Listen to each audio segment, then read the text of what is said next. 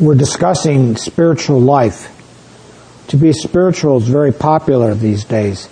I have a friend who works for the phone company. He had to go on a retreat once as part of his job where they were teaching him to be spiritual. And they were literally told, as bizarre as this sounds, that part of spirituality was to go out and, and be concerned about the environment. So they had to walk into the woods and put his arms around, which was hard for my friend who lost one of his arms in an industrial accident.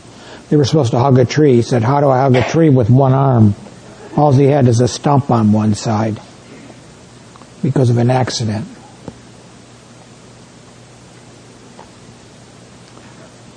So what is spirituality? What is the spiritual life?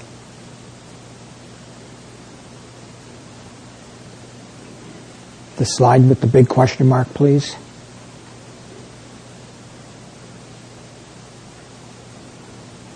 If it's not there, that's okay.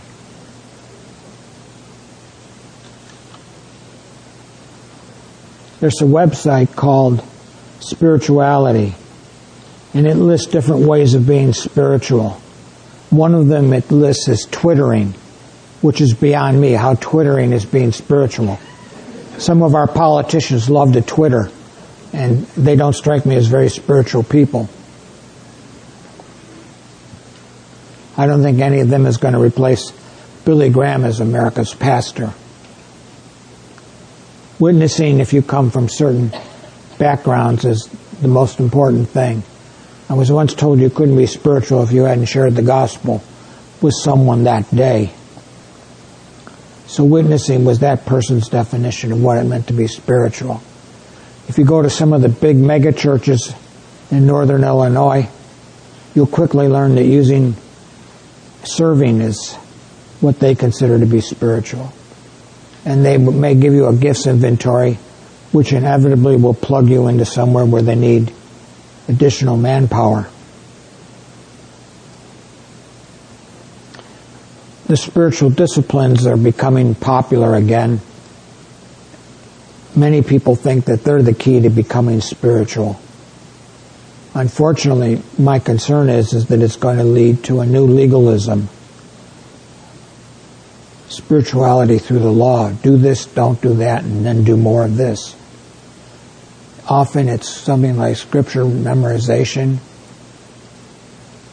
Remember, I was in one church once where our children would memorize an entire book of the Bible every year because someone had concluded that that would make the children spiritual.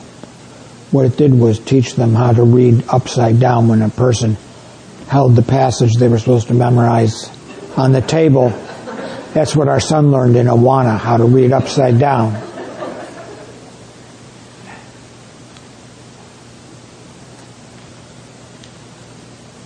Bible study, of course, is important. The Word of God is how we learn who God, who is Spirit, His person and His will for the world and for us. So being in a Bible study and personal Bible study are very important elements.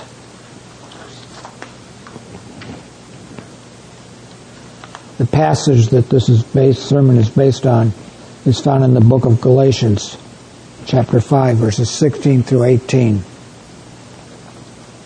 There, Paul says, I say, live by the Spirit, and you will not gratify the desires of the sinful nature. For if you are led by the Spirit, you are not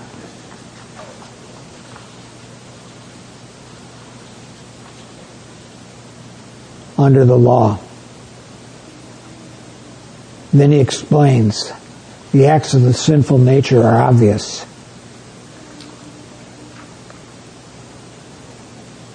sexual immorality, impurity, and debauchery, idolatry and witchcraft. And sorry, Lean Green, Greenwood, I don't thank my lucky stars. I thank God. I'm not into astrology. That song we sang, if you read your Bible, you would have picked that up right away and realized the theological disconnect there. And then Paul continues in verse 21 describing the deeds of the sinful nature, drunkenness, orgies, and the like. Those who live like this will not inherit the kingdom of God, he says. So there is a spiritual war in our lives between what God wants to create in us, true spirituality, and the deeds of the flesh or the desires of our sinful nature. In our small group this week, we had some sharing, and what struck me is how many of the people shared the struggle that they often have in being a spiritual person. Often because of habits we acquired growing up or lifestyle patterns we fell into when we became adults or things that were modeled for us by our parents and other influential adults.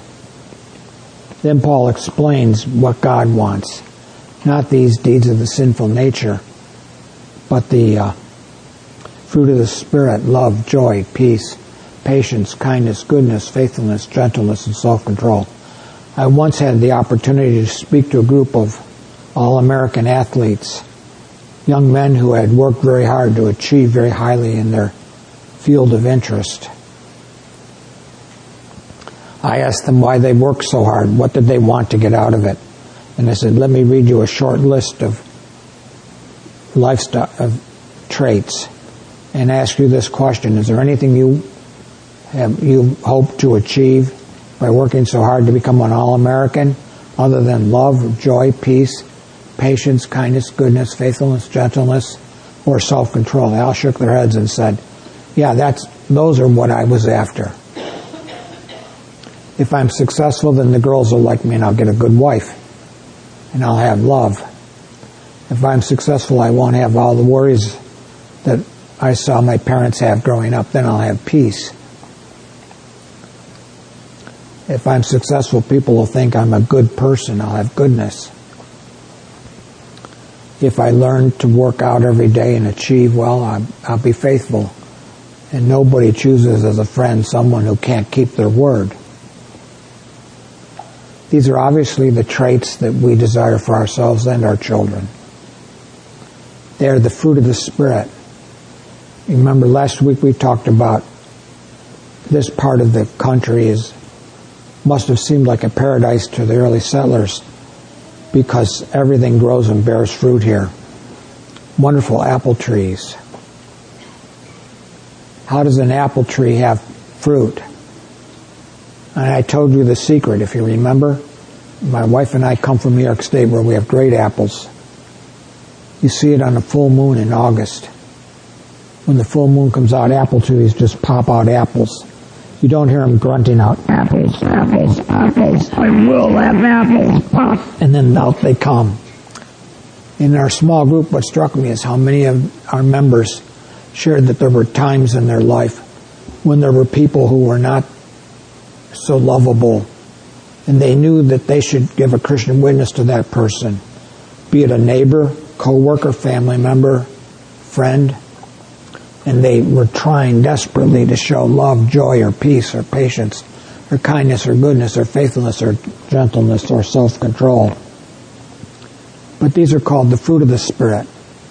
The truth is, apple trees don't have to grunt and groan and try real hard to produce apples. The only thing an apple tree has to do to, to produce apples is have apple life in it. If it does, it just produces apples. They come automatically. And so Paul describes the spiritual life as the fruit of the Spirit is what comes automatically when the Spirit lives within us. If we have the Spirit living within us, what is produced is the fruit of the Spirit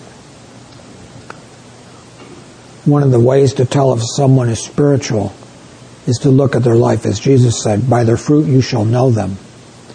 Look at their life and see if we see the fruit of the Spirit being produced, or if we see the deeds of the flesh being produced in them. Then we know what's really controlling their life.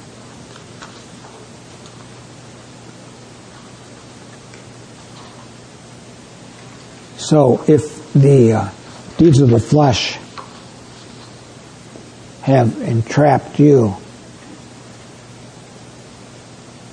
Remember that it's the empowerment of the Holy Spirit that can free us from that trap. I shared that I grew up in a home where critical speech was the dinner conversation. I still struggle with that at times because it was a habit that we were trained in and we turned it into an art form in our home. Largely because of a very bitter and angry mother who'd gone through a divorce, been socially ostracized, and cut off by her family, and being filled with bitterness instead of filled with the Spirit. Showed us what the fruit of bitterness and anger look like and sound like.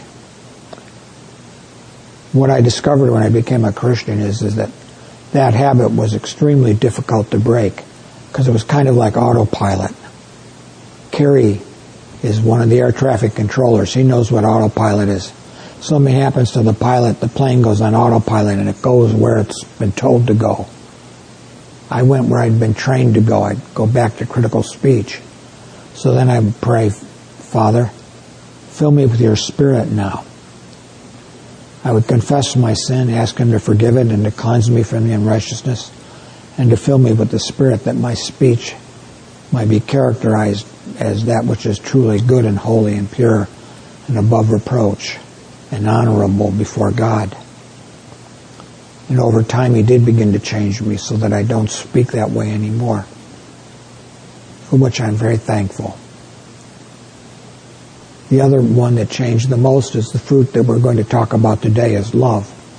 Because I grew up in a family that was so dysfunctional, I remember someone coming up to me once saying, if you had your choice between known as a man of faith, a man of hope, or a man of love, what would you want?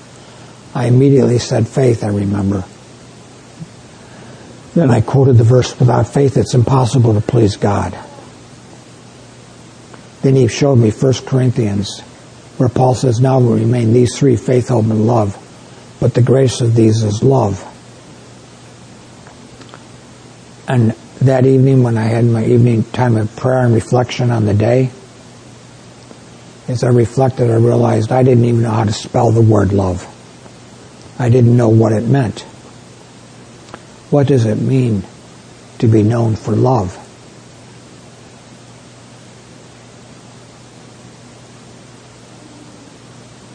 God graciously began to change that part of my life. One way He did that is He brought a young woman into my life who eventually became my wife and taught me what love was and taught me how to love and helped me to overcome my sinful habits of the past and my inadequacies of the past by allowing the Spirit to fill me and to, to bear the fruit of love in my life instead of me trying to discipline it out. Love, love, I will show love. We have a neighbor right now who's not the most lovely guy in the world. The other day when we had that heavy rainfall at night, he's out there in the middle of the night in his raincoat throwing sandbags down on the end of the driveway, cursing gravity because of gravity the rain flows down the steep hill we live on and across his driveway. He wants somehow gravity to be overridden. I don't think that he would be happy if that happened because when he parked his car and the wind blows, his car would blow away. Then he got in his car with the doors open and the rain pouring down, starts beeping his horn in anger. He's not an easy guy to love. What did my wife do? One day he came over to the house screaming and raging. I had to drive my wheelchair to the front door to get in his face so that he would back off. I was afraid he was going to strike her. He was so out of control swinging his arms around like a crazy man. My wife stopped and prayed, God, Spirit, now fill me and enable me to show love towards this man who needs to find Christ. You put us as his neighbors to be a witness. And so as she prayed that, God began to calm her spirit down and enable her to respond to him with the love of the Spirit from within instead of with the way her father, Sergeant Katarski, would have responded in the Army, where he would have slapped down whoever dared speak up against him. He was one of those tough sergeants that you see portrayed in movies, not a guy you took on lightly.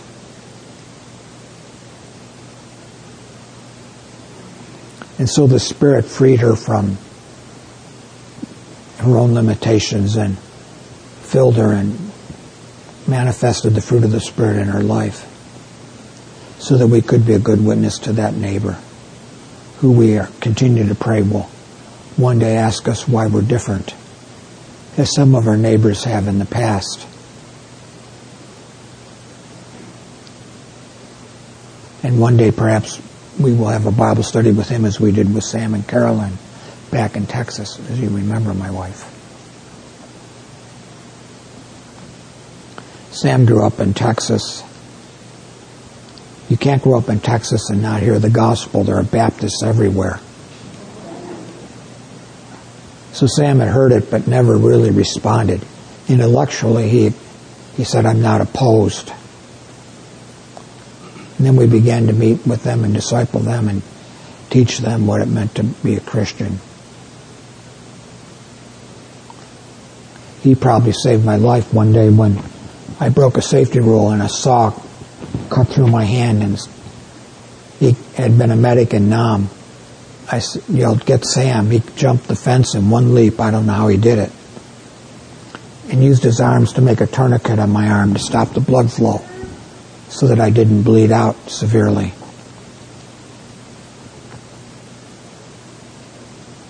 Years later, when he had a heart attack, it was my turn to return the favor and to go to visit him in the hospital and call his wife with a report of how he was doing. He was up here on a business trip.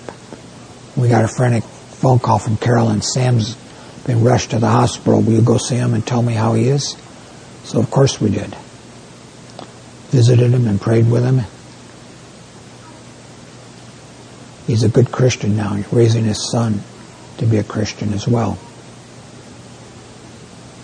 God's Spirit can enable us to become what we are not by nature when the sinful nature has its hold on us.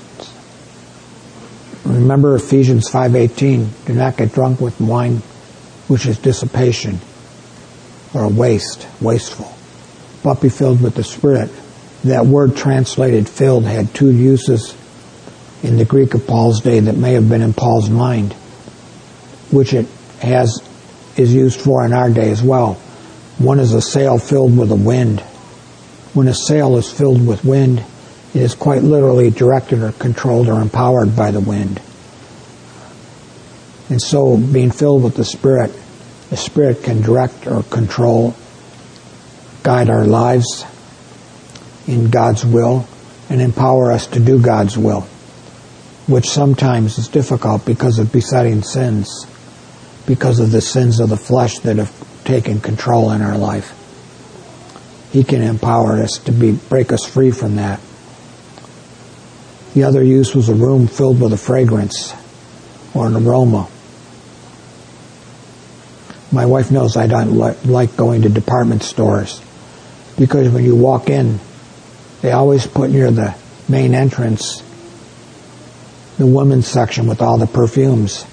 I'm highly allergic to fragrances. I walk in and have to put a handkerchief over my nose and use it as a breathing mask. I take a deep breath when I go and hold my breath, get to where there's clearer air, and start breathing again. By the time I come out, my eyes, my throat's raw, my eyes are itchy and turning red from the allergic reaction. I just can't wait to get out of those stores. The, being filled with a fragrance can be a very good thing. Years ago, I was at Dallas Seminary on the faculty, and Dr. Walvoord was our president. Very godly man. Many times I remember him walking into faculty lounge over lunch, faculty members are known for their strong opinions.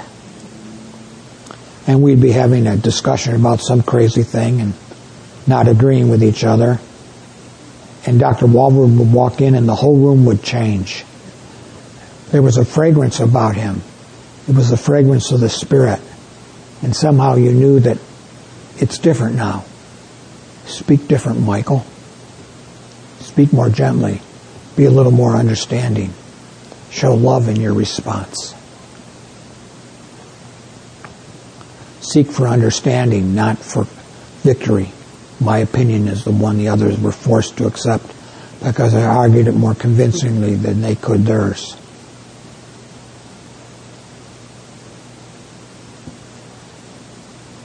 There are people like that who are godly people. When they enter a room, it changes.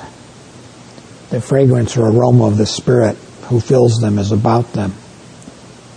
My friend Dewey Larson, who had been a research mathematician back in the 70s when the recession hit, he was out of work, ended up working at Bethlehem Steel.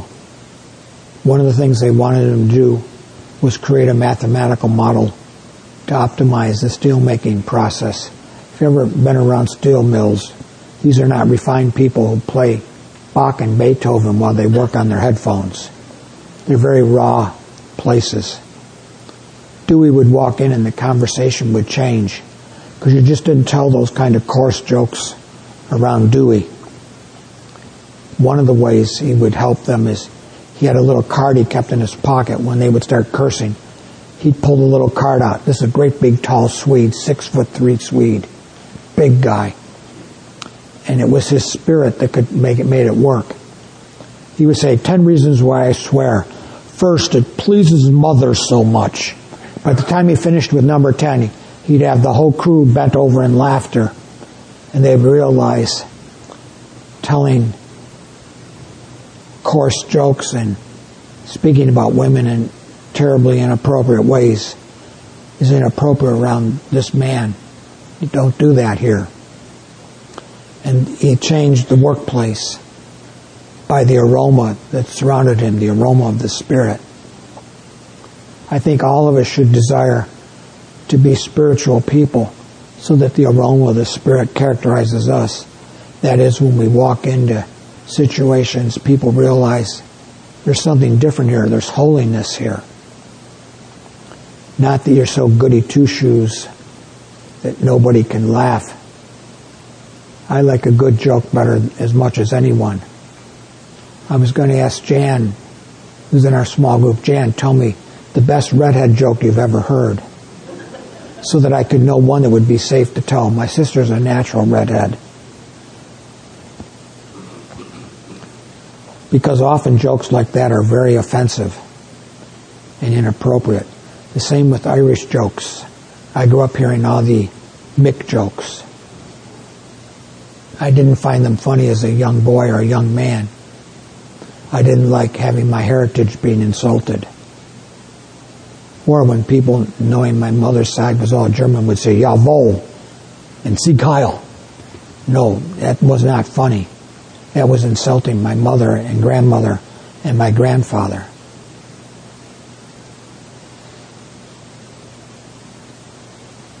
holiness can, God laughs. The Bible is full of humor. One of the things you learn quickly if you ever study biblical Hebrew is that biblical Hebrew is full of puns and jokes. God often reveals humor, which is part of life. I think one of the important things is to be able to look in the mirror and have a good laugh every now and then. Look at myself and see, Michael, look at what you're doing. This is nuts, Michael. Calm down here. I can't look at myself and laugh at times the way others must be doing when they see me. I, I'm not mature yet. And so, let me move my pages here.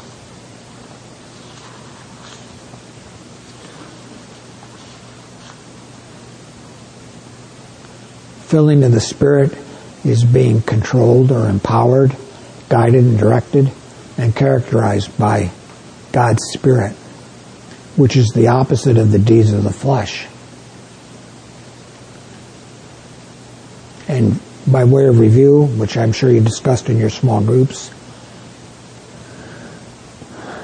being filled with the Spirit often begins when we, at some point, yield our lives to God or dedicate or commit ourselves to Him. And then daily when we do that. when we are preparing for worship today, we prayed, and in the prayer that Pastor prayed was that all of us would yield ourselves to the Spirit's guidance, that our worship may honor God today and bring glory to Him. When I walk into a situation or drive my chair into a situation where I know there is tension, I try to make it my habit to stop. And that would be point two ongoing dedication. Say, Father, now I realize I need to speak words of goodness, of love, of patience, and of peace. May your Spirit fill me now and guide my, my words and my speech so that it honors you and is a faithful witness to Christ. Amen. And I find God answers those prayers. I think in part because there was a time when I did dedicate my life to Him and said, Here am I, use my life. If you've not done that, this afternoon is a good time before the thunderstorms get here to pull back and read about Moses, Jeremiah, Isaiah, and other prophets of God. Read some of those familiar passages. And as they did, so should you do. Say, God, my life is yours. Use it for your glory and honor. And give your life to Him. You've uh, already done that sometime in the past, perhaps at a retreat or after a sermon one Sunday, then reaffirm that commitment, which is something my wife and I have had to do many times since I've had my stroke. Because it's changed so much of life, we have to go back and review where are we going? We're going where God wants us to go, and we affirm that that's all we want. Yes, it'd be nice to have God just look down and heal me as he healed the paralytic that was lowered down through the roof by his friends. He said, take up your mat. It'd be wonderful if God would say to me one day, stand up, drive your wife home. And if I could suddenly start doing that again, I would have great enjoyment in resuming the way life was before as would my wife.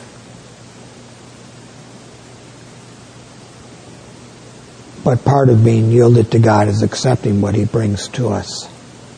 God, you brought this to us. You say in your word that all things work for the good to those who love you and are called according to your purpose.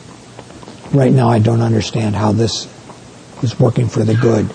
So give Michelle and myself insight to understand how it is working for the good and grant us the strength to do that which you are now calling us to do. So we often go back to that dedication, reaffirm it, and rely upon God's to guide us through the immediate moment.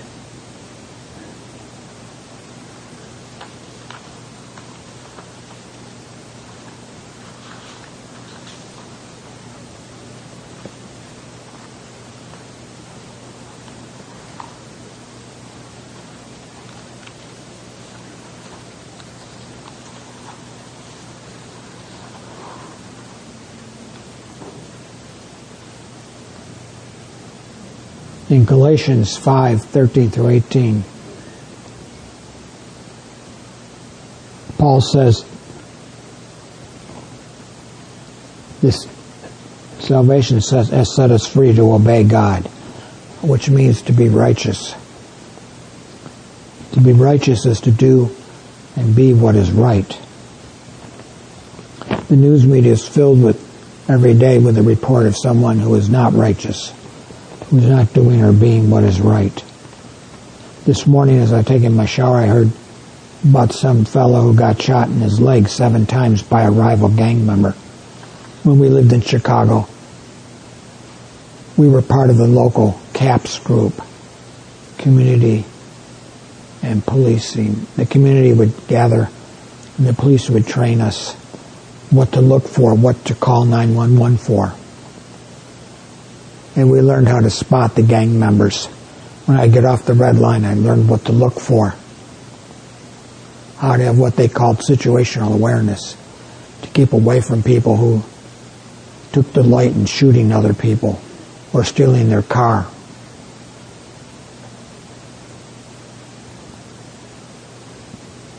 Unfortunately, there are people like that. Rather than be racist or bigoted or curse them, I'd rather be a witness to them and speak to them about God, that they might find the God who could transform them and rescue them from the way they are living, which does not bear fruit for eternity. The Spirit enables us to be free to obey, no matter how much the deeds of the flesh have entrapped us, surrounded us, and ensnared us. The Spirit empowering us can set us free from that.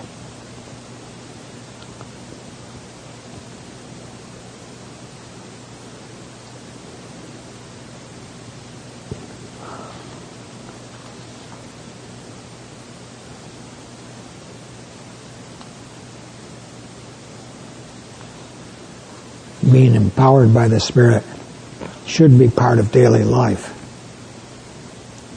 When we start the day in the morning, as you pray, your way through the day, what's coming up. Turn to God's Spirit and ask Him to fill you, whether it's to empower you or to characterize you for whatever you expect to be happening that day.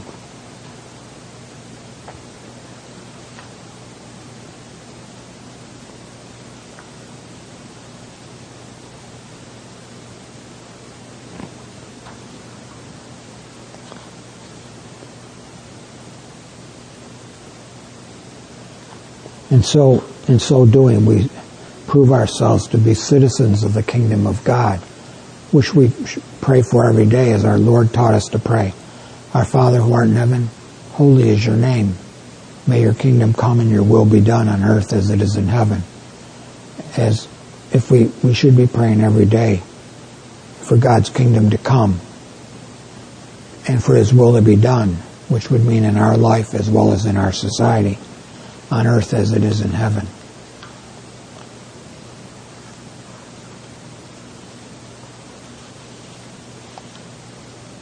The kingdom of God is very simple to understand. It's the place where God rules.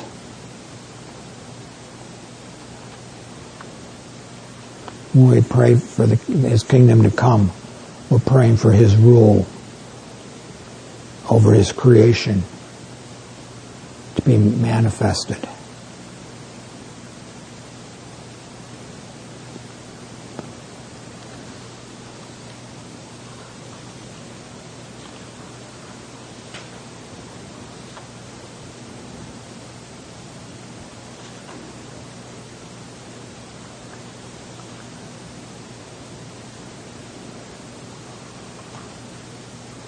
You may remember once Jesus was asked what is the greatest commandment? His answer was very simple that the greatest commandment was to love the Lord your God with all your heart and all your soul and all your mind. So love is to be the preeminent trait of my relationship with God. The second commandment was similar to it.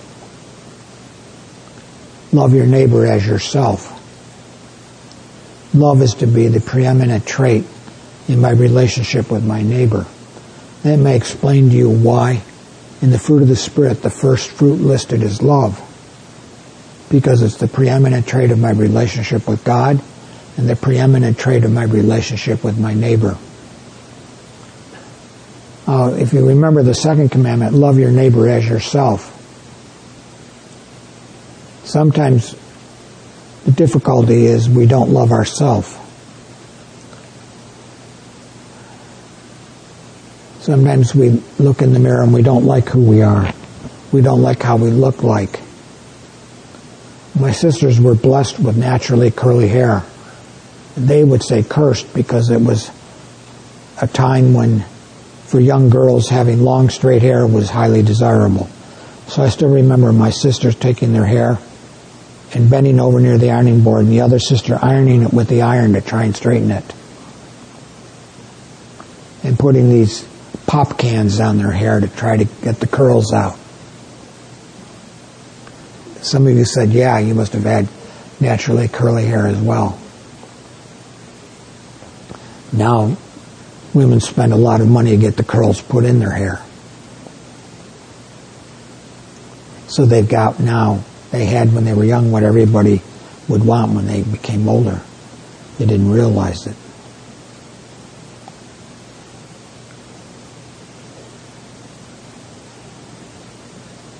I'm sorry I lost my train of thought, which is one of the things my wife keeps telling me. Stay focused. Yes, I can see the clock.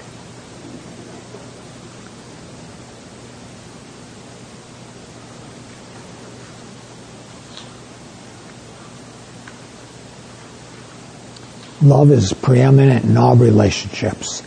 It is to be preeminent in our relationship with God, our relationship to others, and our relationship to ourself. If we don't like ourself, we need to ask God to teach us how to accept and love ourselves, because that will affect how we love others, our neighbor as well as God. If you can't love yourself, how are you going to love your neighbor? Very simple question. If you can't love yourself, how are you going to accept God's love for you? You're going to resist it and push away instead of accepting His love for us, which we must do.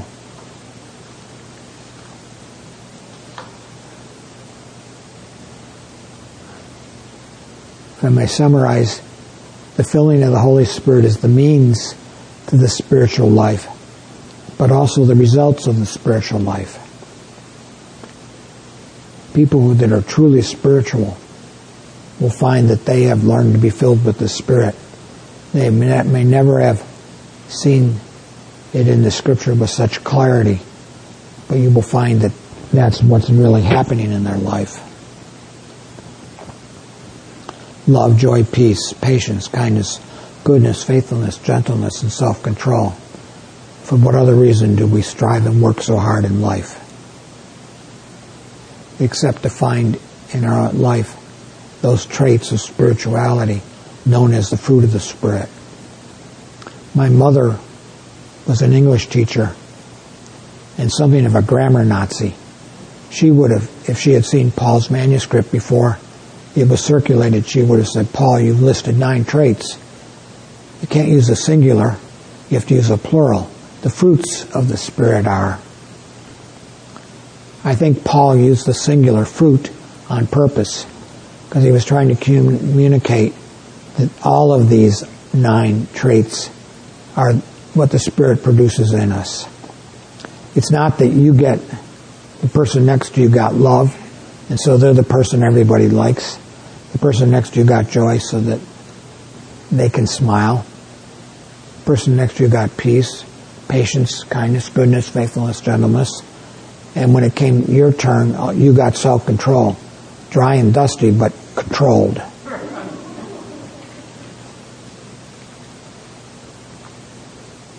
All nine traits are what God wants to produce in us as the marks of true spirituality. When we look for leaders in the church, we should be always looking for men and women that are truly spiritual one of the things we should ask is do we see the fruit of the Spirit manifest in their life? Do we see someone who shows love and joy and peace and patience and kindness and goodness and faithfulness and gentleness and self-control? Because against such thing there is no restriction, no law. They are what the Spirit produces through us if He lives in us. The only thing an apple tree has to have to produce apples is apple life in it. The only thing a Christian needs to have to produce the fruit of the Spirit is the Spirit. The Spirit lives in you. When you being, became a Christian, the Spirit of God begins to live within you. From then on, It's simply a matter of giving the Spirit the freedom to live in you. The part of Algonquin we live in is heavily forested. One of our neighbors, last year I remember watching him. He was ran out to one of the trees just the other side of the fence, and he jumped up as high as he could and grabbed a branch, started yanking, trying to break the branch off. And I asked my wife, "Why is he trying to do that?" I didn't understand why he was trying to break the branch off. The only thing he could do is if he cracked the branch, he would be separated from the life of the tree trunk, and soon it would be a dead limb. Would have to be cut off and disposed of somehow. So what's important for us is to remain close to God. As Jesus said in John 15, uh, the story about the vine and the branches and abiding. If the branch abides in the vine, it bears fruit, it has life. So when I abide in Christ, when I remain close to Him and allow the life of the Spirit to live in me, I'll produce fruit. Fruit in my relationship with God. The praise songs we sing, sometimes some of us sit there and they don't ring in our hearts as the words expressing what our heart wants to express today in worship. But as we are filled with the Spirit, we will find that praise increasingly is the only way we can express our heart towards God. So we will find that singing and making melody in our hearts, singing praises to God becomes more part of our life because it's the only way. Do you know what the difference between praise and thanks is? We tend to say, thank you, God when we say, Thank you, God, what's the subject of the sentence? It's an unstated subject. It's I thank you, God. The subject is me. But when you say praise, the subject becomes God. It's that change of perspective from myself to God that differentiates praise from simply thanks. So praise songs are intended to be expressions of God, you are wonderful, you are great, you are, the subject is you. You are this. I've come to see your power in that thunderstorm. I watched the lightning display and all I could think of is so much power. Wow. Overwhelming.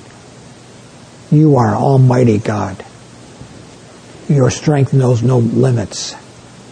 Your power is not restricted by anything in creation. When I see a thunderstorm, I often feel the necessity to respond with praise to the great God of power, of sovereignty, who rules over creation, whose very voice is more powerful than the thunderstorm itself. when my wife responds to me with love when and patience and kindness and goodness and faithfulness and gentleness and self-control I often feel obligated to pray and praise God for bringing such a wonderful person into my life. I hope all of you have this same experience of God bringing such people into your life who become outlets for the Spirit of God to work and to manifest the fruits of the Spirit and bring blessing to you and to others.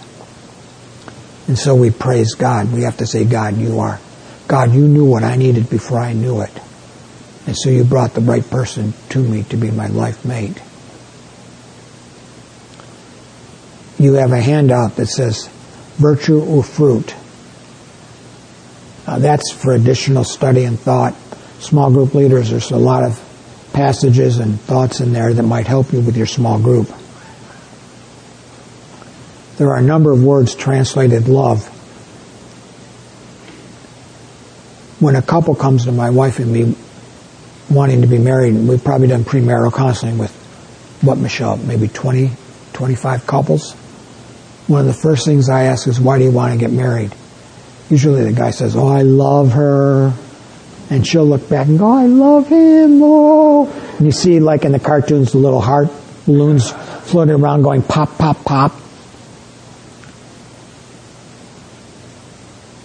And I say to him, like the uh, commercial for Staples, I hit, I'm going to hit the red button now. Wrong answer. You don't get married because you have the ooey gooeys for each other. Or my niece, who at their wedding said she wanted to marry the man who became her husband because they made her laugh.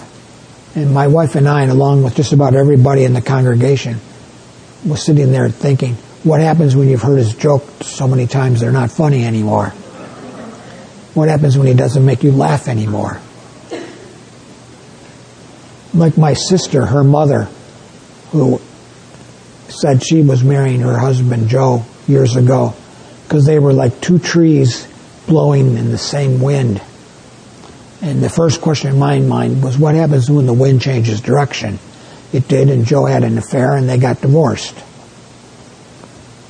The foundation for their marriage was ooey gooeys, feelings. There are, as I said, many words that translate as love. One of them in the Old Testament, the preeminent word translated love in the Old Testament, is chesed. Some of your older word study resources would transliterate it as CH to try to bring out the, the guttural chesed, or H-E-S-E-D in some newer ones. Hesed love is loyal love or covenantal love. It's love that makes commitments towards its object, has to make commitments. So what I share with the couple then is the correct answer is because I need to make a commitment to this person. And that's shown in the marriage ceremony. In the marriage ceremony, we don't recount a personality inventory and how the two of you match up on common life goals and match up on personality traits, which is the basis for a lot of the online matching things rather the heart of the marriage ceremony and the part of the ceremony after which I will say I now pronounce you man and wife is an exchange of vows or commitments. The marriage vows are always high contrasts for better, for worse, sickness or health, good times or bad times. It's a, a series of vows, of commitments that they make to each other. As they make those commitments, they're showing Hesed love, covenantal love. So when God says He loves Israel, He makes a covenant with her. He's, when He tells Abram He loves Abram, He makes a covenant with Abram. Genesis 12 and 15. When Israel wants to show God that He is their God, she makes a covenant with them. Deuteronomy 11. They stand on Mount Gerizim and Mount Ebal and they recite the laws of the Old Testament covenant. They recite them and the priests recite them and the people say, Amen, we agree. They agree to a covenant of loving and serving Yahweh as their God. So love which makes commitment. Another word, a New Testament, Greek New Testament word translated love is philia the city of Philadelphia, often known as the city of brotherly shove instead of the city of brotherly love, which has the famous expressway running right down the middle of it, known as the Schuylkill, Schuylkill or Schuylkill Expressway. A lot of people live in Philly are kind of like Rocky types. Ooh, yo, Adrian. No, they're these rough, gruff types.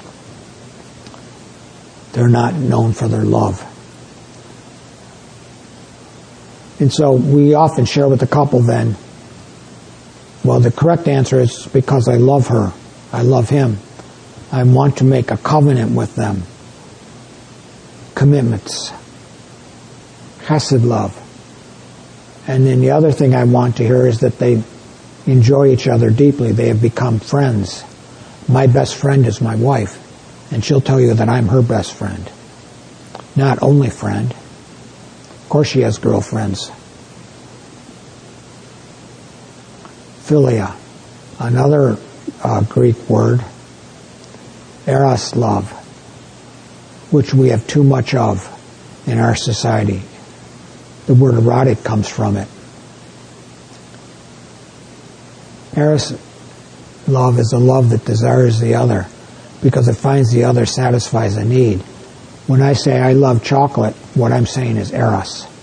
I desire it. One of the most attractive parts of Michelle when we were dating was the truth that her mother worked in a chocolate factory. And the refrigerator was always filled with the seconds, which the employees could buy for the cost of materials. If you ever go to Buffalo, go to Fowler's Candy Store. You'll find their exquisite chocolates. Her mother used to make them. She was one of the hand dippers. She would could tell who would dip each one because she knew the swirls. Oh, that's the way Agnes makes her swirls. That's the way Marge makes hers. She dipped that one.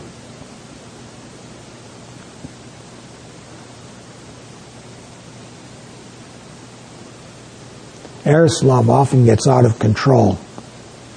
It can be like a fire that burns everything around it. And we'll learn more about that when we get to the fruit of the Spirit called self control. Which, if I can jump ahead a little bit, is most often used in the context of sexuality. God's Spirit can enable us to control those desires and passions, which many people never learn how to control.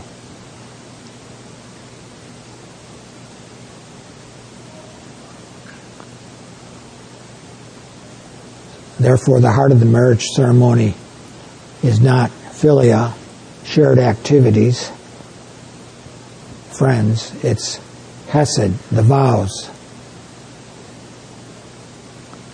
And so love as a fruit of the Spirit should characterize our relationship with others. Which is why Paul said in Galatians, we should be serving one another, which is something we do when we love other people we find ways to serve them. At our former church, Cornerstone, in, down in Chicago, our men's ministry's motto was training servant leaders. We sought to train the men how to be servant leaders. So on the second Saturday of the month when we met, we always served someone in the congregation.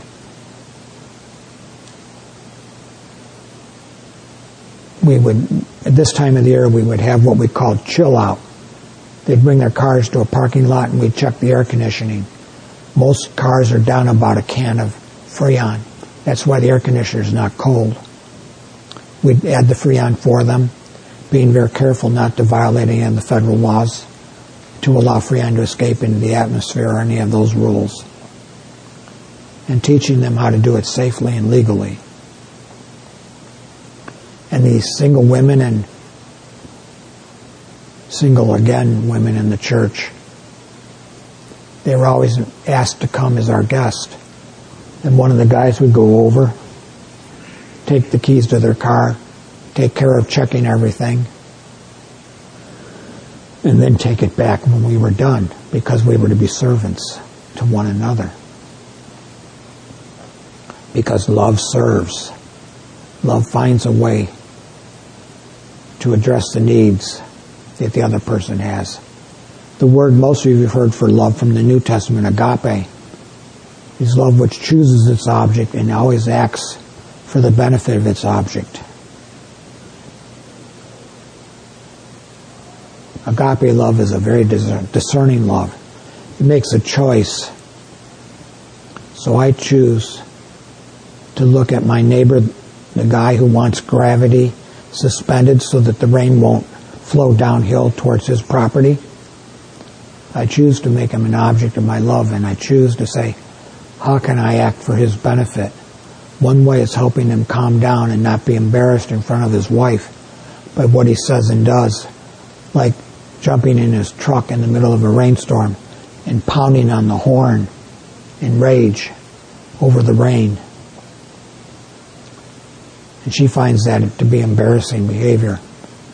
If I can help him in that way, I'm serving him. I'm loving him. Eventually I'll figure out this guy and his wife, hey, they're pretty good neighbors. I'm a better person when they're around. Or like my friend in the steel mill, when those guys went home, their wife would notice that they weren't as rough as they'd been yesterday. They were a better person when Dewey was around. Or we as faculty, when Dr. Walberg came in the lounge, we discovered we behaved better when he was around because the aroma of the Spirit reminded us of how we should be spiritual people and shaped us in that right direction.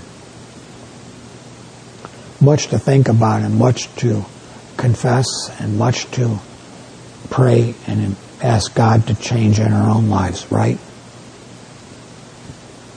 I suspect all of us have that sense. Will you bow with me as I close us in a word of prayer? And then our brother Ram comes to lead us in a closing hymn. Our Father, we confess our sin, the times when we've turned to the sinful nature and allowed it to control our lives. And so we pray that you will forgive us of that sin and cleanse us from it and fill us with your Spirit, that the fruit of the Spirit may characterize us instead of the deeds of the sinful nature, instead of the desires of the flesh. That the fruit of the Spirit may become an aroma around us, that others may know we are Christians by our love, joy, peace, patience, kindness, goodness, faithfulness, gentleness, and self-control. May that aroma, as in the Old Testament when an offering was made, may it be a fragrant offering to you, pleasing to your nostrils. That our lives may be an act of worship which pleases you. This we pray in the power of your Spirit, awaiting His work in our life. Amen. Now here are our praises.